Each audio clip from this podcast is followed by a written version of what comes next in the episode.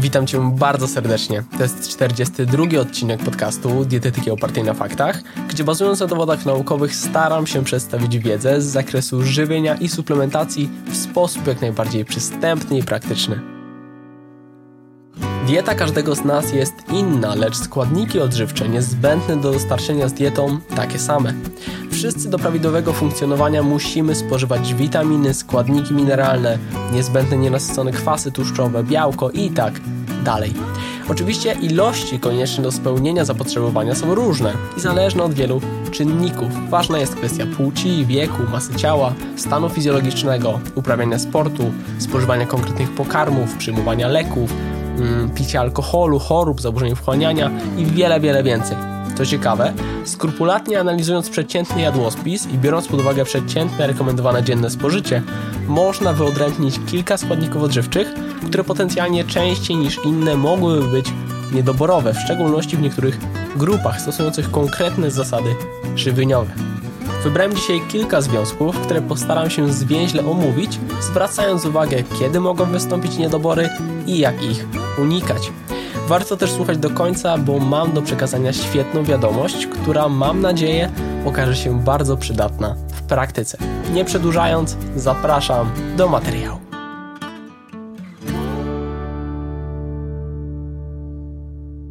Od razu przechodzę do konkretów, później powiem ogólnie. Witamina D to składnik odżywczy, który bardzo często bywa niedoborowy. Niektóre przeprowadzone w Polsce badania wykazały, że deficyt witaminy D, i mam tutaj na myśli stężenie metabolitu witaminy D 25-OHD poniżej 20 nanogramów na mililitr, może występować nawet u ponad 80% populacji naszego kraju. To znaczy, że za optymalne stężenie tego parametru uznaje się od 30 do 50 nanogramów na mililitr. Tak częsty niedobór omawianego związku wynika z tego, iż dostarczenie z dietą odpowiedniej ilości witaminy D wydaje się dość trudne, mm, a endogenna synteza skórna na terenie Polski, to ważne, że nie mówimy o całym świecie, tylko o mm, Polsce, przez wiele miesięcy jest wstrzymana. Kąt padania promieni słonecznych w okresie od września do kwietnia jest zbyt mały, by umożliwić optymalną produkcję witaminy D3. Są też pewne czynniki ryzyka, które mogą zwiększać prawdopodobieństwa niedoborów nawet w miesiącach letnich. Dodatkowo możliwości magazynowe w naszej wątrobie są zbyt niskie, by zgromadzić tak duże zapasy omawianej witaminy. Szacuje się, że średnio z diety dostarcza się 10 do 20% dziennego zapotrzebowania. Reszta pochodzi, a przynajmniej powinna pochodzić z biosyntezy w skórze. Z uwagi na bardzo wąską grupę produktów będących źródłem witaminy D, pokrycie na nią zapotrzebowania, biorąc pod uwagę jedynie produkty spożywcze, no jest trudne. Wymagałoby spożycia np. dużych ilości ryb. Dlatego rekomenduje się rutynową suplementację. W roku 2018 zespół ekspertów na podstawie systematycznego przeglądu piśmiennictwa opracował i opublikował zasady suplementacji i leczenia witaminą D dla populacji Polski. W przypadku osób dorosłych zalecenia mówią, że u zdrowych, przybywających na słońcu z odkrytymi przedramionami i podudziami przez co najmniej 15 minut w godzinach od 10 do 15 bez kremów z filtrem, w okresie od maja do września suplementacja nie jest konieczna, choć wciąż zalecana i bezpieczna. Wiem, że to dość zawiłe, ale takie są rekomendacje. Jeżeli jednak powyższe warunki nie są spełnione, zalecana jest suplementacja w dawce od 800 do 2000 jednostek międzynarodowych na dobę, w zależności od masy ciała i podaży witaminy D w diecie przez cały rok. W innej jednostce te wspomniane wartości to mm, od 20 do 50 mikrogramów na dobę. W przypadku grup ryzyka, m.in. są to seniorzy powyżej 65 roku życia czy osoby otyłe, mm, tam rekomendacje sięgają niekiedy nawet 4000 jednostek międzynarodowych na dobę przez cały rok.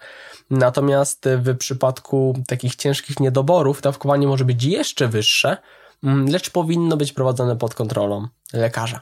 Skracając, podsumuję to tak, że mieszkając na terenach Polski suplementacja witaminą D jest no, rekomendowana i dla większości populacji optymalnym rozwiązaniem będzie 2000 jednostek międzynarodowych na dobę w miesiącach od września do kwietnia, maja lub przez mm, cały rok, jeżeli nie jest zapełniona synteza skórna w miesiącach letnich. Wybierając preparat warto wybrać ten z apteki w formie leku. Lecimy dalej. Mm, wapń. Wapń jest wyjątkowo newralgicznym składnikiem u kobiet, które spożywają stosunkowo mniej energii niż mężczyźni. Ale u mężczyzn zbyt niskie spożycie także może się oczywiście zdarzyć. Wydaje się to być szczególnie problematyczne przy eliminacji nabiału. W świetle niektórych danych kobiety w wieku od 19 do 50 roku życia, które nie spożywają produktów mlecznych, zaspokajają średnio tylko 44%. Tylko 44% zalecanego spożycia na wapń. Niektóre dane wskazują też, że produkty mleczne przyczyniają się do spożycia od około 52 do 65% wapnia w diecie. Jeżeli ktoś rezygnuje więc z nabiału lub spożywa go bardzo mało, warto zwrócić uwagę na optymalną podaż omawianego związku. Bowiem mm, długotrwałe praktykowanie tak niedoborowego systemu żywienia może wiązać się z konsekwencjami zdrowotnymi, jak zmniejszona gęstość mineralna kości, zwiększone ryzyko złamań czy zwiększone ryzyko osteoporozy. Oczywiście dietę bez nabiału da się jak najbardziej zbilansować pod kątem wapnia, lecz jest to po prostu trudniejsze i nie mając w tym zakresie wiedzy, nie jest tak łatwo to zrobić. Osoby na diecie wegańskiej mogą korzystać z produktów naturalnie bogatych w wapń, np. rośliny strączkowe, kapusta chińska, rukiew wodna, rzepa, migdały, mak mm, czy sezam, a także produktów przemysłowo wzbogacanych w wapń, np. popularne tofu czy napoje roślinne. Świetnym źródłem wapnia są również wody mineralne. Skracając, jeżeli w diecie pojawia się nabiał, jadłospis jest różnorodny, a kaloryczność diety niespecjalnie niska, prawdopodobnie z wapniem problemu nie ma, mm, ale w szczególności jednak e, kobiety eliminujące nabiał warto by zwróciły uwagę na inne źródła wapnia i je w jadłospisie po prostu uwzględniły. Kolejny składnik żelazo. To również składnik szczególnie newralgiczny u kobiet, które no po prostu nierzadko dostarczają go zbyt mało. Rekomendacje na spożycie żelaza dla pań w wieku od 19 do 50 roku życia wynoszą 18 mg i są one wyższe niż w przypadku mężczyzn, taki wyjątek, mm, co wynika z jego regularnej utraty w postaci comiesięcznych krwawień związanych z cyklem menstruacyjnym. Mm, z badań ogólnopolskich wynika, że średnia zawartość owego pierwiastka w dietach dziewcząt i kobiet wynosi tylko około 10 mg. Niedobory wspomnianego składnika bywają więc stosunkowo powszechne, a prowadzą do niedokrwistości, do której charakterystycznym objawem jest m.in. bladość śluzowek i spojówek, szorstkość skóry, mm, łaminowość włosów i paznokci, na co często kobiety zwracają uwagę, zmniejszona zdolność do koncentracji, zmniejszona odporność na infekcje, a także większe prawdopodobieństwo zaniku miesiączki. Jeżeli istnieją objawy niedoboru, to warto wykonać podstawowe badania krwi i wybrać się z nimi do lekarza. To ważne. Mm, więcej na ten temat zresztą mówiłem w dedykowanym podcaście na temat żelaza. Linki zostawię oczywiście w opisie tego odcinka. Ale do rzeczy. Mm, wysoką zawartością żelaza charakteryzują się podroby, czerwone mięso, rośliny strączkowe i ich przetwory, jaja, ciemne pieczywo, kasza jaglana, kasza gryczana czy natka pietruszki. Kobiety warto by zwróciły po prostu na to uwagę. Mm, dodam jeszcze, że mężczyzn znacznie rzadziej dotyka niedobór żelaza, gdyby ktoś był ciekawy. W skrócie, głównie kobiety, w szczególności gdy mają na przykład obfite krwawienia, warto by zwróciły uwagę na źródło żelaza i co jakiś czas monitorowały stan odżywienia żelazem. Dalej, witamina B12. Na nią w szczególności powinny zwrócić uwagę osoby na diecie wegańskiej, bowiem witamina B12 jest naturalnie obecna tylko w żywności pochodzenia od zwierzęcego. A więc osoby eliminujące ze swojej diety tę grupę produktów spożywczych są narażone na niedobór omawianej witaminy. U wegan konieczne jest zapewnienie wiarygodnych źródeł witaminy B12 w postaci suplementu diety lub żywności fortyfikowanej. Obecnie nie są znane żadne rzeczywiste, znaczące roślinne źródła witaminy B12, które są skuteczne w poprawie odżywienia witaminą B12. Niestety często produkty pochodzenia niezwierzęcego zawierają nieaktywne analogi witaminy B12. Ze względu na stosunkowo dobre wchłanianie, trwałość i odporność na temperaturę, mm, często rekomendowaną formą w postaci suplementu diety jest cyjanokobalamina. Istnieją różne zalecenia w związku z jej suplementacją, lecz rozsądną strategią jest przyjmowanie cyjanokobalaminy w dawce mm, od 1 do 2 mikrogramów dwa razy dziennie, 25 do 100 mikrogramów raz dziennie lub 1000 mikrogramów dwa razy w tygodniu. Duże rozbieżności w dawkowaniu wynikają ze zmniejszonej wchłanialności przy wysokich dawkach, jeżeli ktoś byłby ciekawy, dlaczego tak jest.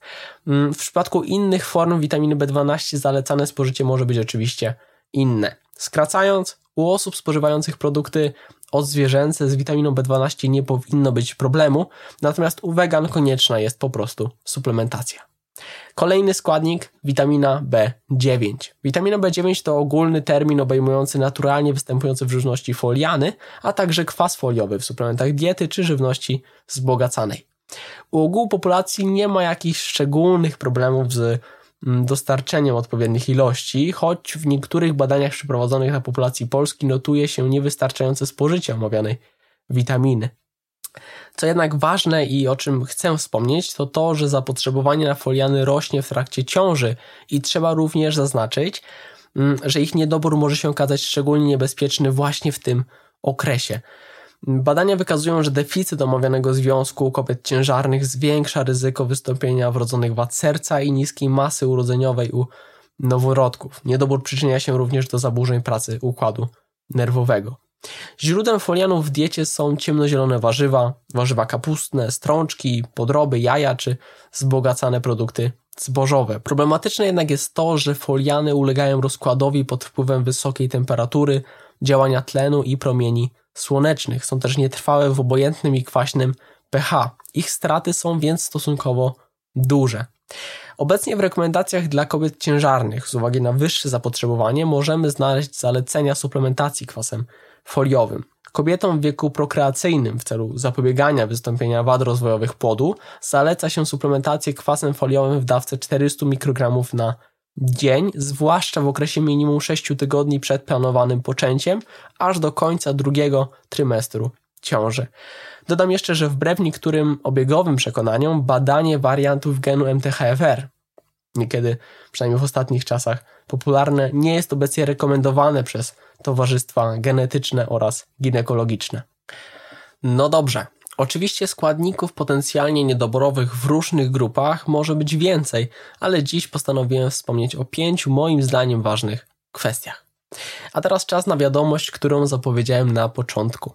Otóż dzisiaj, w dniu publikacji tego podcastu, 9 sierpnia, miał premierę mój najnowszy e-book, praktyczny przewodnik po witaminach. Zauważyłem, że często pojawia się wiele pytań w tym zakresie, wątpliwości, dlatego postanowiłem, że zrobię coś na maksa przystępnego, konkretnego i praktycznego. O witaminach w internecie można znaleźć dużo informacji, ale często jest to lanie wody, informacje mało znaczące, treści są porozrzucane, mało konkretne, często też niekompletne lub oczywiste, a zdarza się, że fałszywe lub półprawdziwe.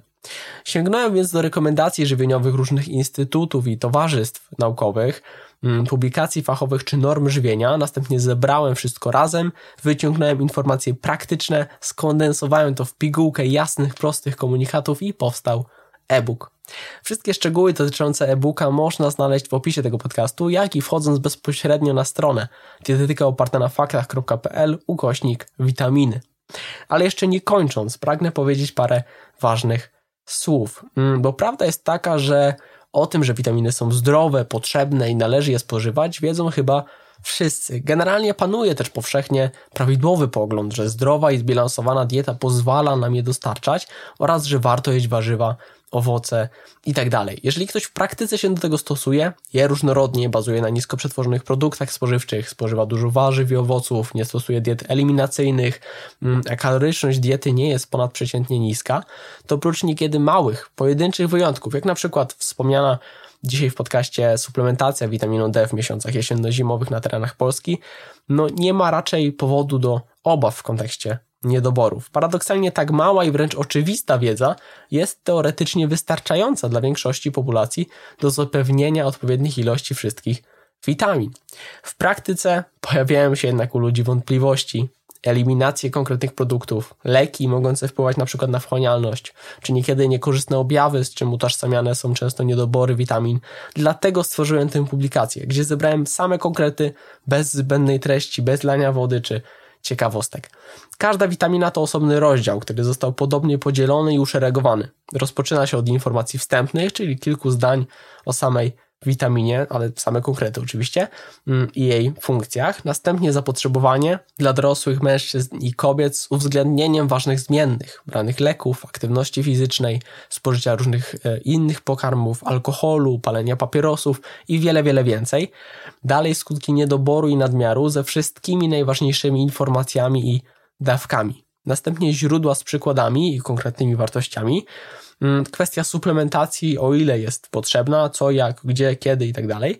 Dalej, interakcje z innymi związkami występującymi w żywności czy mm, lekami oraz na końcu praktyczny wymiar przedstawionych informacji. A więc jak dostarczyć odpowiedniej ilości omawianej witaminy z dietą w postaci jasnych wykresów w oparciu o popularne produkty spożywcze. Wszystko jak najbardziej treściwie, z przystępnymi grafikami. Na tym mi bardzo zależało.